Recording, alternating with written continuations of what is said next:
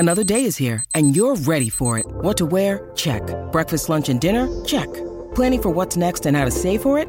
That's where Bank of America can help. For your financial to-dos, Bank of America has experts ready to help get you closer to your goals. Get started at one of our local financial centers or 24/7 in our mobile banking app. Find a location near you at bankofamerica.com/talktous. What would you like the power to do? Mobile banking requires downloading the app and is only available for select devices. Message and data rates may apply. Bank of America N.A., member FDIC.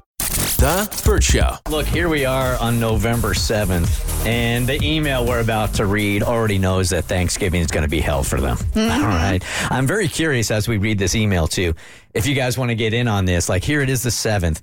If you already know that your Thanksgiving, there's somebody going to be there, you're going to arrive, and there's going to be tension between you and somebody at Thanksgiving, 1-855-BERT-SHOW. Give us a call now, and then maybe we will check back with you after Thanksgiving. But we've all been there, right? Where you're just not looking forward to somebody, some lingering tension, something bad. And here it is 3 weeks before Thanksgiving, and you're already stressing out about it. 1-855-BERT-SHOW. Yeah, because, I mean, this is when people are making those plans and trying to figure out who's going to go where and what everybody's going to do. All right, so the email reads, "Hey, Bert Show. My husband and I are P1s of the show. We've been listening to y'all forever. I've never had a reason I thought would be big enough to come to you guys until now.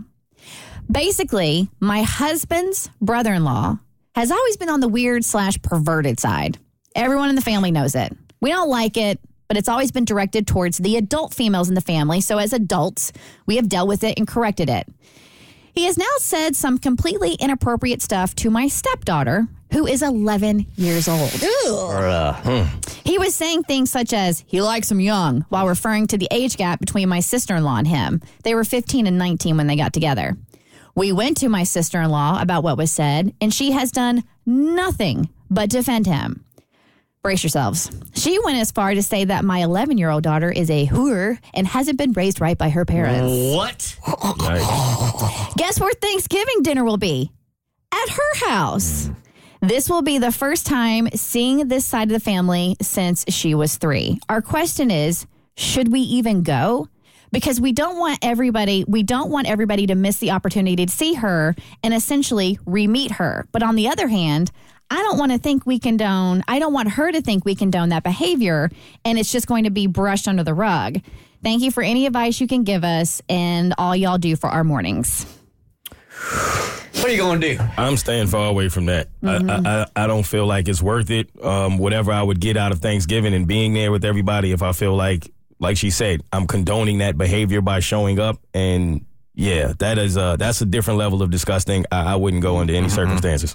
Yeah, you can see your family at any other point throughout the year, just set something up, make plans for the future. I would not personally go to this. Any side of the family that's going to utter the words that your 11-year-old daughter is a whore is not family I would want to be around. So my advice is take a step back this year, make your own Thanksgiving dinner, and plan something for the future so they still have the opportunity to meet her, but just not in this environment. Got to protect your kids at all costs, man. That's took the words out of my mouth. Yep. I am not going to this whatsoever. We will start a new tradition. And if the tradition is him being around my kids, then that's no tradition at all. No. Yeah, and I mean, not even as far as like what your sister-in-law said is disgusting, but knowing his behavior, like, you know that this is a man who basically can't be trusted because of his weird perverted side. I would never put my child in that position for him to say anything that could potentially mentally harm her or emotionally harm her. No, absolutely not. Like, You've made your bed. You got to lie in it. This is of your all's doing. If you want to blame me for not being there, I don't care. But I'm going to do what I need to do to protect my child. And then I know it sucks because she hasn't seen that side of the family since she was 3. And you want to see other people, like Abby said, playing something else that doesn't involve them. Shelby, good morning. You are part of the Bert Show. What's going on? So I actually had sent Kristen a DM on Instagram about this whole situation a few weeks ago. But basically, my niece's boyfriend, they've been dating, 4 or 5 years now. And recently, both my grandparents passed away. And when that happened, a whole bunch of things just blew up. And he's gotten into fights with, like, multiple people in my family, including myself. And he's, like, manipulating her. And it's just a whole big situation. And every time he's around, it's a mess. God, there's always somebody like this in the family, man. Yeah. There's always, like, everybody's so excited to see each other except that guy. That one, right? Someone's going to cause some drama. Good morning, Jen. You're on the Bert Show. Hi. Hey, so my mother-in-law, she used to date someone that was very problematic, and he made really weird comments about my daughter when she was born, mostly weird observations about breastfeeding, like he was excited to see me breastfeeding. Ew. So I asked my mother-in-law to please not bring him around my child. Mm-hmm. She continued to force it, so we stopped going over there.